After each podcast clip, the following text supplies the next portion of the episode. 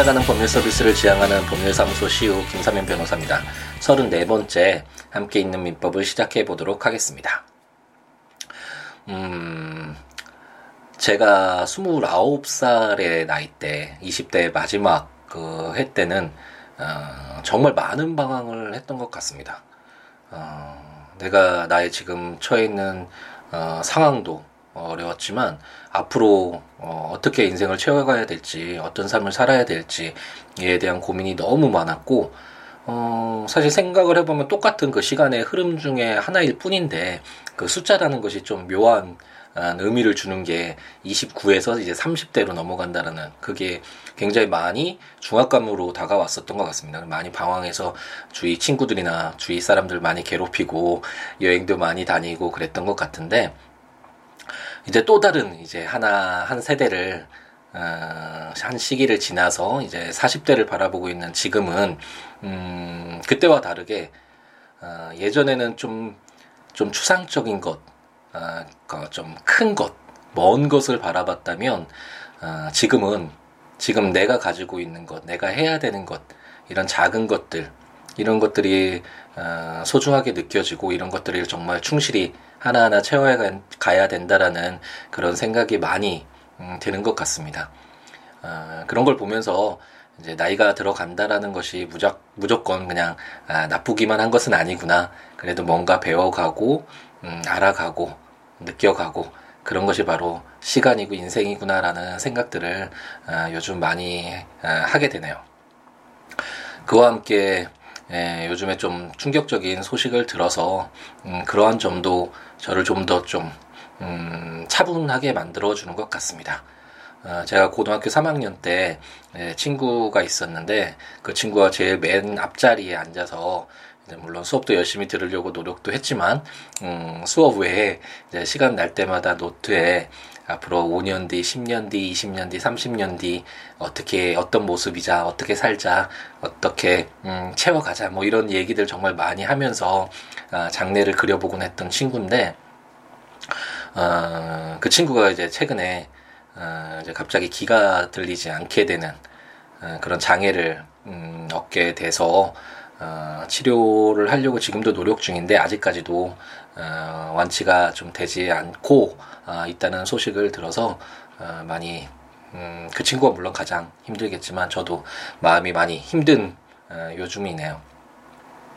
근데 그 친구의 이제 소식을 듣고 나서도 이제 생각이 드는 게 이제 저의 나이가 이제 40을 바라본다라는 나이가 이제는 앞을 향해서 어떤 성장을 위해서 이렇게 열정적으로 달려가는 어, 모습이 아니라 이제는 어, 어느 정도 등산로 타지면 이제 정상에 올랐다가 이제 내려오는 그런 시기 어떻게 하면 잘 내려오고 내가 지금 가지고 있는 것들을 소중히 어, 잘 정리하면서 어, 이렇게 살아가야 되는 시기이다라는 생각이 음, 그 친구의 소식을 듣고 또 많이 어, 되돌아보고 어, 생각을 어, 하게 되는 것 같습니다.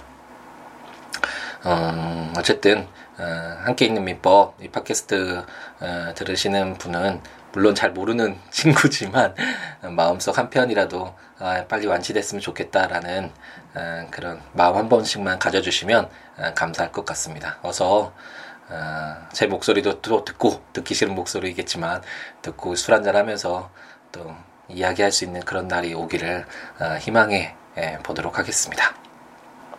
네, 그러면 어, 이제 함께 있는 민법 제 34회 민법 총칙을 이제 마무리 33회를 통해서 민법 총칙을 마무리 지었고요. 이제는 이제 새로운 편 물건에 관련된 규정들을 한번 읽어보도록 하겠습니다. 음, 공부를 하시는 분들은 시험에서 민법 총칙만 시험 과목으로 있는 경우가 많은 것으로 알고 있는데 이제 물건 부터는 이제 시험 과목이 안 들어가니까 어, 많이 안 들어주실 지 않을까라는 우려가 되기도 하지만 어쨌든 제가 처음 가졌던 목표는 아, 민법 전체를 한번 천천히 읽어나가면서 법률과 아, 친숙해질 수 있는 기회를 가져보기 위한 것이기 때문에 굴하지 않고 아, 진행해 보도록 하겠습니다. 우선 민법을 한번 아, 그냥 크게 한번 그려보죠. 어, 말씀드렸던 것 같은 민법 총칙을 위주로 말씀을 드렸던 것 같은데 민법을 한번 크게 그려보면 총 다섯 편으로 이루어져 있는데 민법은 음, 우선 민법 음, 사법이라는 점은 뭐 제가 첫 시간에도 말씀을 드렸던 것 같은데 사법이라는 것이 개인 간의 관계를 규율하는 법이잖아요. 어, 이에 반해서 이제 공법이라는 것이 있는데 예를 들어서 형법을 생각하면 형법은 개인이 어떤 국가가 정해놓은 법 어떤 그 기준을 넘어서는 행위를 했을 때 위법 행위를 했을 때 이에 대해서 국가가 책임을 묻고 형을 뭐 벌을 주는 아, 그런 체계를 갖고 있는 것이 바로 공법인데 반해서 어, 사법은 어떤 국가나 뭐, 어, 뭐 행정기관이나 이런 어, 어떤 외부의 그 단체나 뭐 이런 것들이 개입되는 것이 아니라 개인 대 개인 물론 법인도 권리의무 주체니까 어, 법인도 될 수 있겠지만 이런 사인 간의 개인 간에 어, 발생할 수 있는 그런 음, 관계들 그런 것들을 규율하는 것이 민법인데 사법의 가장 일반법으로서 민법인데 이 민법은 총 다섯 편으로 구성되어 있습니다. 어, 1편은 저희가 이제 함께 읽어보았죠. 민법 총칙.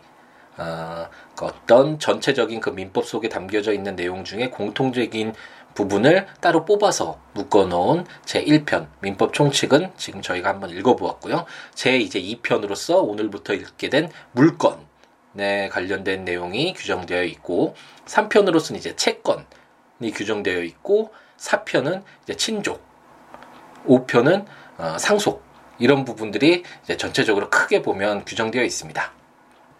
그럼 이런 것들이 저, 어, 뭐냐 도대체 어, 물건, 채권, 친족, 상속이 뭐냐라고 의문이 드실 수 있는데 우선 뭐 상속은 잘 아시겠죠. 어, 이제 상속 그 피상속인이 이제 사망을 했을 때 어, 그 사람이 가지고 있는 재산 부분과 관련돼서 어떻게 어, 상속권자들에게 그게 분배가 되고 어, 뭐 상속 재산이 어, 어떻게 나누어져야 되는지 그리고 만약 그것이 어, 상속이 제대로 되지 못했을 경우에 어, 피해를 본 어, 상속인들은 어떻게 뭐 자기 권리를 어, 되찾을 수 있는지와 관련된 어쨌든 그 상속 우리가 많이 쓰니까 어, 피상속인의 사망으로 인해 발생할 수 있는 그런 관계를 규율하는 어, 상속법은 이제 알겠다. 그게 5편에 규정되어 있고 4편은 이제 친족이라는 건 어, 가족에 관련된 내용을 담고 있는 어, 법이다라고 생각을 하시면 될 것 같습니다. 뭐 혼인을 한다거나 뭐 이혼을 한다거나 어떤 가정이 이루어졌을 때 그 자녀와 관련된 내용들도 다 담겨져 있고요. 이런 어떤 가족 간의 관계 이것도 사인 간의 관계잖아요. 물론 그 친 어, 상속에서도 어, 사인 간의 그 관계지만 어쨌든 친족과 어, 상속은 이런 어떤 가족법으로서 우리 어떤 가족 관계 에서 발생하는 일들을 어, 규율하고 있는 법이 바로 친족 상속법이다라고 생각을 하시면 될 것 같고요. 그럼 이제 남은 것은 2편, 3편의 물건과 채권이겠죠. 어, 물건과 물건과 채권의 구별은 잠시 후에 이제 예를 어, 통해서 한번 말씀드리도록 하고 물건이라는 건 어, 쉽게 생각하면 사유 재산을 보호하기 위한 법이라고 생각을 하시면 어, 될것 같습니다. 가장 쉽게 이해가 될 것 같아요. 어, 우리 인류가 이제 역사를 형성해 오면서 가장 먼저 발생한 것 중에 하나라고 할 수 있는 게 이제 개인 재산들, 사유 재산들 이것을 인정하면서 이제 역사가 형성됐다고도 할 수 있잖아요.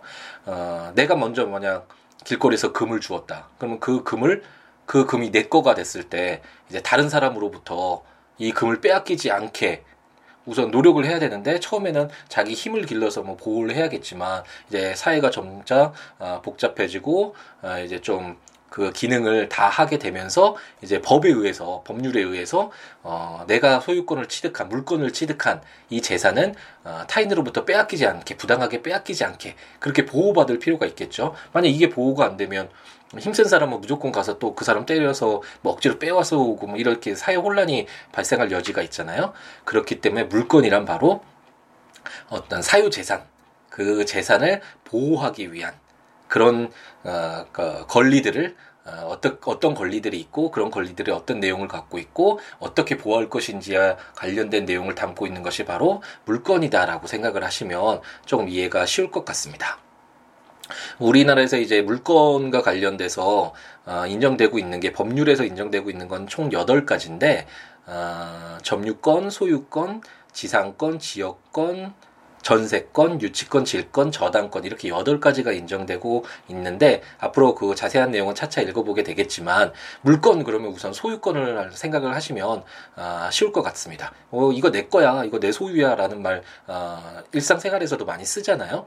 뭐 어, 어떤 디지털 카메라를 어, 갑돌이가 가지고 있었다고 한다면 이게 소유권을 가지고 있었다면 어, 그럼 갑돌이는 이 디지털 카, 디지털 카메라를 음, 자기가 사용할 수도 있고 뭐 어디 담보로 잡혀서 그를 뭐, 뭐 돈을 좀 어, 차용할 수도 있고 아니면 그 카메라를 팔 수도 있고 이렇게 사용 수익 처분을 할 수 있는 권리가 바로 소유권인데 이 소유권을 바로 물건 물건 하면 이제 소유권을 생각을 하시면서 생각을 해보면 아 물건이라는 것은 어떤 물건에 대해서 이 디지털 카메라는 물건이 디지털 카메라라는 발음이 영어가 잘 안 되나요? 네, 어쨌든 예, 이 물건에 대해서 내가 가지고 있는 권리 이라고 생각을 하시면 되고 당연히 소유권이 있다면 이 소유권을 가지고 있는 디지털 카메라에 대한 소유권이 어, 제3자에게 부당하게 어, 침탈당하지 않기 위해서 보호해줄 필요가 당연히 있겠죠. 그런 어, 어떤 내용들을 담고 있는 것이 바로 바로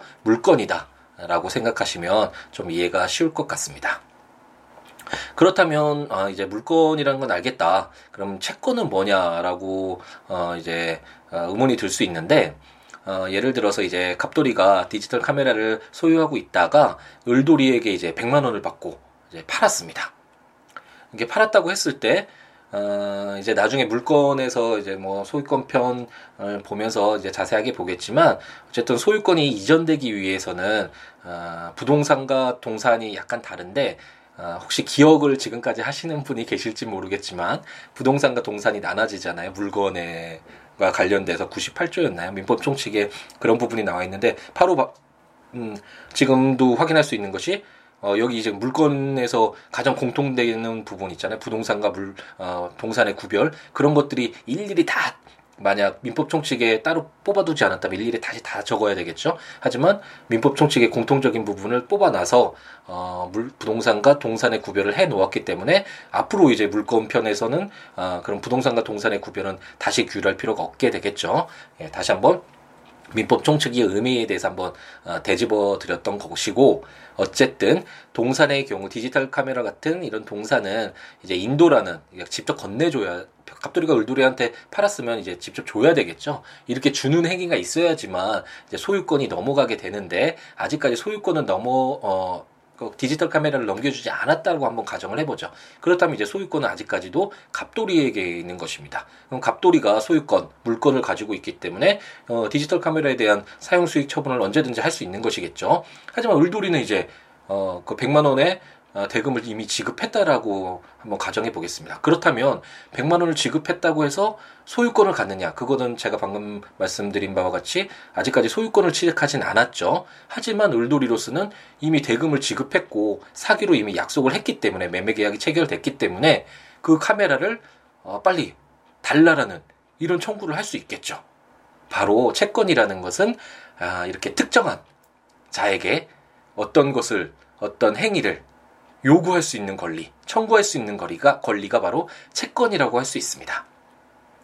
음, 쉽게 이해가 안 되시는 분들이 많이 있을 텐데 어, 물건과 채권을 이제 구, 이 예를 통해서 구분해 보리 어, 구분해 보면 갑돌이가 만약 그 디지털 카메라의 소유권을 갖고 있다면 그 갑돌이는 이 디지털 카메라를 언제든지 사용하고 뭐 처분할 수도 있고 그 이로 인해서 뭐 수익을 얻을 수도 있고 이렇게 뭐든지 처분할 수 있고 어, 뭐든지 어, 그 디지털 카메라와 관련된 행위를 할 수 있고 이거를 제3자로부터 방해받지 않을 그럴 권리가 있죠. 이것이 바로 물건이고 소유권이고 채권은 이에 반해서 어, 그 물건을 마음대로 사용 수익 처분할 수 있는 그런 권리는 아직 없고 어, 특정한 자 갑돌이에게 빨리 내가 매매 대금 지급했으니까 그 디지털 카메라 빨리 줘. 라고 요구할 수 있는, 청구할 수 있는 그런 권리. 그것이 바로 채권이라고 하겠습니다. 음, 물건이라는 건 아까 말씀드린 바와 같이 그렇기 때문에 사유재산, 을 보호하기 위한 법률이라고 생각을 하시면 어, 쉽게 이해가 되시고 채권이라는 것은 어, 현대사에서 가장 중요한 것이 이런 어떤 거래 관계잖아요. 제3자와의 어, 거래 상대방과의 서로 간의 이런 관계 속에서 형성되는 게 어, 바로 현대사라고 할 수 있는데 채권이라는 것은 이렇게 거래 관계 제3자와 아, 이렇게 관계 관계가 맺어지는 그 속에서 어떻게 하면 어, 하자가 없이 어, 혼란 없이 안정적으로 어, 그런 것들이 유지되고 당사자의 의사에 합치되게 어, 그런 계약 관계가 유지되고 어, 그런 올바른 법률 효과가 발생시킬 수 있게 하느냐와 관련된 내용을 담고 있는 것이 바로 채권이다라고 생각을 하시면 어, 물건과 채권이 그래도 어느 정도는 그려지지 않을까라는 생각이 어, 듭니다.